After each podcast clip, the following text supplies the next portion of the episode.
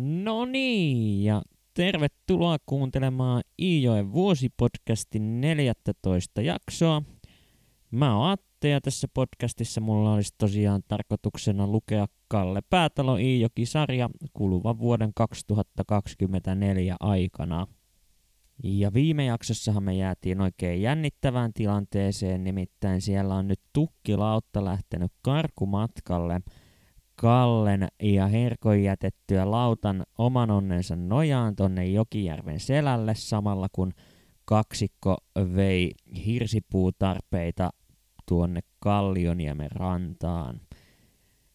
Mutta lähdetäänpä näillä puheilla selvittämään, että saadaanko karkulaiset kiinni vai käykö niin, että Herkko joutuu tekemään ylimääräisen mettätyökierroksen ennen kuin taloprojekti pääsee jatkumaan. Kalle ja Herkko lähtevätkin rivakasti hakemaan tätä karkulaista sieltä järven sedältä takaisin veneen perään hinattavaksi. Ja kun tällaiseen etsintätyöhön lähdetään, niin sehän tarkoittaa sitä, että siellä Jokijärven järven selällä soudetaan ees sun taas. Ja päätalohan käyttää tämän tilaisuuden hyväkseen kuvailemalla niitä Jokijärven rantojen taloja ja niiden asukkaita muutaman sivun verran. Siellä yksi näistä taloista on tämmönen pirtti kuin Keskisimonen, ja vähemmän yllättäen toisella puolella totta kai sijaitsee Ylisimonen ja toisella Alisimonen. Mutta tämä Keskisimonen on siinä suhteessa merkittävä paikka, että siellä asuu meille jo ennalta tuttu mies, nimittäin Simosen Simppa – ja siinä kun Kalle ja Herkko ovat aikansa näitä tukkeja sieltä järveltä etsineet, niin Simppa alkaa viittilöimään sieltä rannasta siihen malliin, että nyt taitaa olla miehellä jotain asiaa. Ja sitä asiaa myös on, ja tärkeää asiaa onkin, nimittäin Simppa on onnistunut tekemään näköhavainnon tästä pakosalle lähteneestä tukkilautasta.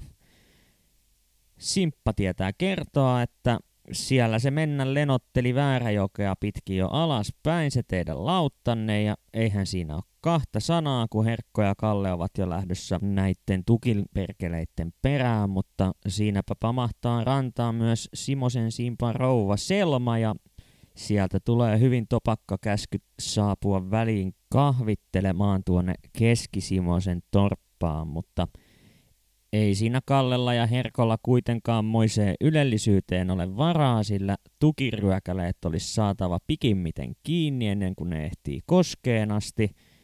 Mutta sopu saadaan säilytettyä, kun Herkko lupaa, että kaksikko piipahtaa sitten kotimatkalla tuolla Keskisimosen töllissä ja vaihtaa kahvikupposten äärellä päivän kuulumiset vaan nyt ei auta muu kuin veneenkeulan kääntäminen kohti Vääräjokea ja näin myös tehdään ja ankaran soutamisen ansiosta tukkilautta saadaankin sieltä Vääräjoelta kiinni vähän ennen kuin se olisi kosken kuohuihin asti eksynyt. Vaan eipä tuollaista koskea tukkilauttaa veneen perässä lasketa, joten hetken tuota lauttaa hinattua, Herkko ja Kalle päästävät se uudestaan irti ja lautta saa mennä edeltä menojaan koskea pitki alas. Vaaratilanteet välttääkseen Kalle ja Herkko rantautuvat siihen Vääräjoen joen törmälle ja pysähtyvätkin sopivasti muuan nuotiopaikan ääreen. Ja tuosta nuotiopaikasta Kalle on kuullut aikaisemmin huhun, että siellä on työukoilla ollut tapana tiputella kolikoita suuria määriä taskuistaan, joten Kalle alkaa käsillään haravoimaan sitä nurmikkoa, eikä aikaakaan, kun sieltä löytyy 50 pennin kolikko. Ja vaikka isompiakin rahoja Kalle on tässä matkan varrella käsissään pidellyt, niin siitä huolimatta tämän 50 pennisen löytäminen herättää Kallessa hyvinkin suuria onnen tunteita – Valitettavasti kuitenkaan onni ei Kallea suosi tämä enempää eikä lisää kolikkolöytyjä tapahdu. Nimittäin toisinaan hätähousunakin tunnettu Herkko on ehtinyt polttamaan ehkä puolet tupakastaan, kun hän toteaa, että eiköhän tässä olisi aika jo lähteä jatkamaan matkaa. Ja näin myöskin tehdään, ja siinä sitten Kalle on hieman peloissaan, kun koskea lasketaan, mutta hyvinhän se siinä sujuu ja kaiken muun hyvän lisäksi tuo tukkisatsi on pysynyt nipussa tuon koskenlaskun ajan, eli niitä irtopöllejä ei tarvitse sitten enää etsiä sieltä joen reunoilta, eikä matkaan tule täte enää lisämutkia tuon kaksikkomme salapoliisityöhön ajaneen tukkinipun karkulaismatkan lisäksi. Näin siis tukkilasti on saatu toimitettua turvallisesti Taljakosken sirkkelisahalle asti. Lasti jätetään sinne vähän kauemmas sahasta, kun pitää ensin käydä varmistelemassa, että onhan siellä ylipäätään tilaa tuommoiselle satsille, kun etukäteen ei tietysti sahaustouhuista ole mitään sen suuremmin sovittu. Vaan sahallapa odottaakin hieman ikävämpi yllätys, kun käy ilmi, että siellä on sahurina töissä tällainen kaveri kuin Sorojakki. Ja Jakki on vähän sellaisessa maineessa, että tuntuu olevan kovinkin ylpeä kaveri, joten eipä sieltä Sorojakin suusta tunnu tuleva oikein minkäänlaisia vastauksia ulos, kun Herkko koittaa omaan suorasanaiseen rehtiin tyyliinsä kysellä, että josko noista tukeista saisi lautoja sahatuksi. Ja kun tuota Herkon luonnetta voisi kuvata vähintäänkin sanalla temperamenttinen, niin on selvää, että tunnelma alkaa kiristyä välittömästi, kun Sorojakki ei saa mitään järkevää suustaan pihalle, vaan onneksi pihalle pamahtaa Sahan puolelta Mylly Herkko, Herkon velimies Vikke ja Herkon poika Huuko, joka on myös Kalle luokkakaveri. Ja tämä kolmikko onnistuu läsnäolollaan vähän leppoistamaan tuota kovin kireäksi heti muuttunutta tunnelmaa. Ja toki samalla tulee myös selväksi se, että ihan hetkeen noita päätaloherkon puita ei siellä laudoiksi päästä pätkimään, sillä parhaillaan on käynnissä myllyherkon puutavaran sahailu lautatavaraksi jotakin myllyherkon omaa rakennusprojektia varten.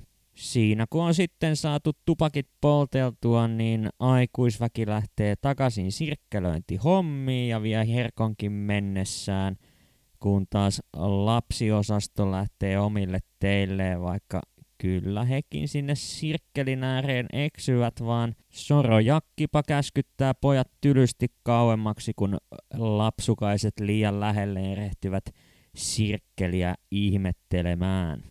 Siinä pojat aikansa tutkiskelevat sahan ympärysmaita ja käyvätpä pojat siinä joella koittamassa, että josko kaloja saisi napattua siitä pintavedestä kiviä heittämällä, mutta ei tuo kiveheittely jostain syystä ole lähtenyt tuohon aikaan eikä myöhemminkään trendaamaan kalastuspiireissä, joten kukin osanneet tahoillaan arvata, että minkälaisia tuloksia saaliin suhteen tällä metodilla saavutettiin. Siinä sahan kyljessä seisoo pystyssä myös mylly, ja toi mylly on Kallelle jo ennalta tuttu paikka, sillä hän on Herkon kanssa muutaman kerran käynyt jauhattamassa oman talon jyviä sitten jauhoiksi tuolla myllyllä. Ja eiväthän pojat voi näitä myllyn houkutuksia välttää, vaan lähtevät sitten tutustumaan myllyn ihmeelliseen maailmaan hieman tarkemmin – vaan lyhytaikaiseksi jää tämäkin lysti, sillä sieltä se jakin ääni jälleen kajahtaa, vaatien lopettamaan pahan teon välittömästi. Tässä vaiheessa Herkkokin jo kimpaantuu ja käskee Kalle näkkiä takaisin veneeseen, jonka jälkeen käydään vielä viimeiset liikenneuvottelut Herko ja Sorojakin välillä, mutta tulokseen ei päästä ja tässä vaiheessa Herkon verenpaineet on jälleen niin jyrkässä nousussa, että hän astelee sanomatta sanaakaan veneeseen ja lähtee soutamaan takaisin kohti Kallioniemeä. Täten minkäänlaista konkreettista aikataulua ei tuolle sahausurakalle saada sovittua, joten saas nähdä, milloin sitä lautaa Kallioniemeen tuolta sahalta oikein lopulta saadaan. Kotimatkaa aletaan taittamaan siinä aika ikävissä tunnelmissa eikä siinä Kalle ja Herkko liiemmin sanoja toistensa kanssa vaihda. Mutta Kallen iloksi siinä kotimatka päädytään taittamaan Vääräjoen sijaan Isojoen kautta joka tarkoittaa sitä, että Kalle pääsee taas mielipuuhinsa, eli ihmettelemään joen varrella sijaitsevien talojen pihamaiden vilinää ja vilskettä. Yksi talo, joka siinä ohitetaan, on Kurttipaavon talo, eli Karsikkoniemi. Ja Kurttipaavo on luonteenlaadultaan hyvin erilainen mies kuin Herkko, mutta tästä huolimatta he ovat keskenään mitä parhaimpia ystäviä ja Kalle itse äityykin epäilemään, että kuka ties se on juurikin tämä luonteenlaatujen erilaisuus, joka miehistä on tehnyt oikein sydänystäviä keskenään. Kalle siinä mielessään pyörittelee toivetta siitä, että Herkko keksisi mennä tekemään pienen pikavisiitin tuonne Kurttipaavolle, mutta Herkolle ei tällaista ajatusta mieleen juolahda, tai jos juolahtaa, niin hän kyllä sen torppaa sitten sen Siljän tien. Vaan eipä aikaakaan, kun horisonttiin piirtyy veneessä seisova hahmo, joka näyttää nostavan katiskaa järvestä, ja kun lähemmäs päästään, niin eikö se ole juurikin Kurtti Paavo, joka siellä on tyttärensä Tyynen kanssa katiskaa kokemassa. Enkä mä tänäänkään kykene vastustamaan kiusausta, vaan mun on yksinkertaisesti pakko jälleen kerran ottaa näitä herkon meuhkaamisia lukunäytteeksi tuolta romaanin sivuilta. Vaikka Kallea tuo herkon raivoaminen usein vähän pelottaa ja myös hävettää, niin näin lukijan näkövinkkelistä ihmeteltynä toi vahtoaminen on kyllä kerta kaikki sen riamastuttavaa tavaraa päivästä toiseen ja – Täten mun on tähän väliin pakko ottaa katkelma Tammetun viran sivuilta 70, 71 ja 72, jossa Herkko tätä kiukkoaan purkaa Paavolle parhaansa mukaan. Mistä te muuten souteletta, Paavo lopulta sanoi. Talajakosken myllyltä, isä sanoi jauhain ahneesti rullaa. Veimmä ne pirtin lautapuut. Isän ääni painui kuivalle kurkulle ja lisäksi hän lopetti aivan selvästi puhumisen kesken. Pelkäsi hänen rupeavan noitumaan. Häpeille vilkuilin tyyneä, joka katseli paljaita, varkseen saappaiden kasettamia jalkateriää ja heilutteli varpaitaan. Vai veittä tukit halakasta viksi, Paavo sanoi. Isä päästi raskaan puhalluksen. Vietiin, mutta siitä ei tiedä, sahataanko niitä tämän taivahan kannen aikana. Mitenkä niin? Siellähän sirkkeli pyörii jatkuvasti. Vai oliko pelit ja värkit rappautuneet? Ei. Kyllä se sirkkeli jotenkin jyrräsi, mutta oli niin illo käyttäjä, että ei mahan minun puu kelvata saattaviksi. Ja jakkiko se niin? Se perkelee vinkula! Isä suorastaan parkaisi ja minä laskin leukani rintaan ikäni on tiennyt, ettei se ole joka räkänokaan puhuteltavissa, mutta en ole tähän asti uskonut sitä näin perkeleen leuhkaksi. Vaikka yritin puhetta mistä lajasta, en saanut silmäänkään kunnon vastausta. Tuli vielä ne puut lasketuksi sinne koskijalle. Jos tiesi, että siellä on näin itsestään tykkäävä sirkkelinpyörittäjä, niin olisin vaikka Kintaskosken sahassa tukkini halakasuttanut – Isän uksiminen painui sen kuuloiseksi hingahteluksi, että pelkäsin sen särkyvän itkuksi. Havahduin pelostani vasta paavon päästäessä kotkottavan nauru. Vai oli jakki niin törstillä tuulella? Oli perkele! Mulla kävi jo käypi niin hunterkoppaa, että tähänkö pitänyt jättää koko pirtti homma. Se on ollut mulle alusta lähtien kuin tervan juomista, mutta kun Riitu sai sen päähänsä, ei ole antanut sen perää pahastakaan rauhaa. Jo niitä ensimmäisiä pöksiä tehessä oli ehotellen nielemistä, kun hättäysi semmoiseen muuriin. Nyt tökkäytyy rustinkin touhu siihen, kun ei saa pölkkyjä lauvoiksi. Ei, herkko sinun rustikin touhusi tie tähän tasapäätä. Kyllä ne jakki sahovaa, kun saa isomman tärkeydensä näytetyksi. Onpahan miten sattuu. Kun on pitänyt olla penskasta asti siipisatona parempansa eissä, ei mielellään laskeutuisi poloville enää tässä iässä. Elä on millä sikää, Varmasti sinun tukista tehdään sahatavaraa ja höylätään kattopärheet. Jos jakki hakkautuu ihan juntturiin, tuu minä Talajakoskelle. Niin kuin tiedät, on pieninnyt melkoisen suman tukkia ja jauhannut tuhansia jyväpussukaisia vuosiin mittaan. Isä sylkäisi tuoreen tupakkipurun veneen laidan yli. Hän hoksi vahingon, mutta ei puhunut mitään. Kaivoi vain pikanellikäärön ja puraisi siitä uuden pätkän. No silloin se kyllä tolokku mujahtaa. Isä vilkaisi tyynää ja minua nähdäkseen älysimmekö lauseen kahteen viimeiseen sanaan sisältyvän käänteisvivahteen. Hän jatkoi selvästi keventynein mielin. Sitä vasten minä tosi puheessa tähän venneen toppasi, että jos jakki ilikiää olla loppuun asti yhtä törsti, tahon sinua hättää. Ja tässäpä tätä Herkon sananvaihtoa Paavon kanssa saatiin täyslaidallinen. Tämän pidemmäksi aikaa ei ole Kallella ja Herkolla kuitenkaan aikaa jäädä raatailemaan, vaan matkan on jatkuttava, sillä kotiinkin pitäisi vielä ehtiä – ja muistaapa Kalle, että Herkkohan meni ja lupasi piipahtavansa siellä Simosen talolla kotimatkan aikana, vaan Herkkohan toteaa, että sinne ei muuten enää tässä vaiheessa päivää lähdetä. Vaan Simosen Selmapa onkin tästä asiasta eri mieltä, nimittäin hän bongaa tämän soutaja kaksikon kotirannastaan käsin ja käskee heidät suorasanaisesti saapumaan sovitusti kahville.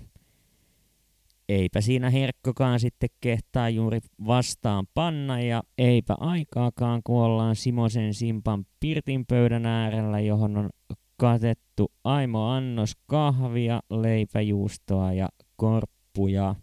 Siinä sitten kahvikupposten äärellä käydään läpi tuoreimpia kuulumisia kunkin perheen puolelta ja sen verran vieraanvarasta porukkaa on tuo Simosen sakki, että eipä sieltä meinata päästä karkuun vielä useammankaan kahvikupillisen jälkeen.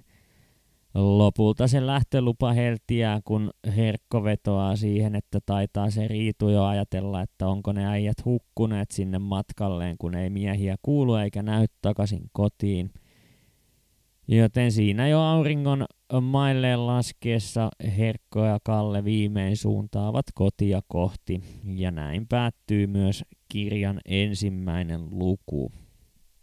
Toisen luvun alkuun saadakin sitten jälleen hieman ikävämpiä uutisia, nimittäin tuolta Iso Kummusta, jossa asustavat Herkon veljet Kalle ja Jalmari tihkuu uutisia, joiden mukaan veljekset ovat riitautuneet ja harmoninen yhteiselo kolhoosinomaisissa olosuhteissa on tullut päätökseensä. Ensimmäiset huhupuheet tästä asiasta kuullaan Kempas Kallen suusta.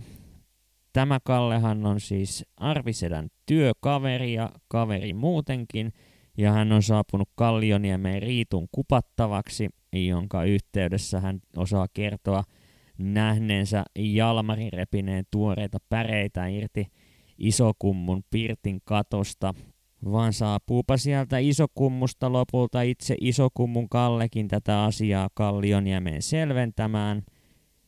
Ja kuten muistetaan siitä tapauksesta, kun Kalle oli Herkkoa auttamassa saunarakentamisessa, niin Herkkohan totesi, että Kalle ei ole elämänsä aikana ollut mikään kaikista ahkerin työmies.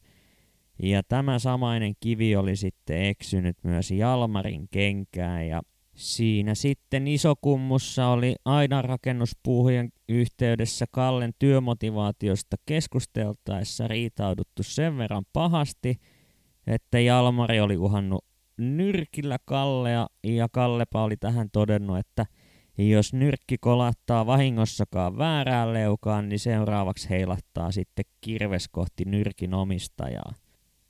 Tämä oli Jalmarille viimeinen niitti ja hän totesi, että nyt riittää ja alkoi purkamaan isokummun taloon rakentamaansa laajennusta tarkoituksenaan siirtää se omistamalleen tontille, jossa hän aikoo jatkossa asua perheensä kanssa ihan keskenään. Ja näin tuntuu herkonpuoleisen suvun asiat kääntyvän vain jatkuvasti huonompaan suuntaan, kun ensin isovanhemmat ajautuivat eri teille ja nyt veljeskatraassakin alkaa riitautuminen olemaan jo aika lailla käsin kosketeltavaa. Vaan tähänpä päättyy tämän päivän jakso ja huomenna sitten jatketaan alaotsikolla Korttipirun kelkkaan. Joten saapa nähdä, että ajautuuko se Kalle sitten uhkapelin synnin ikeeseen vai mistä on oikein kyse.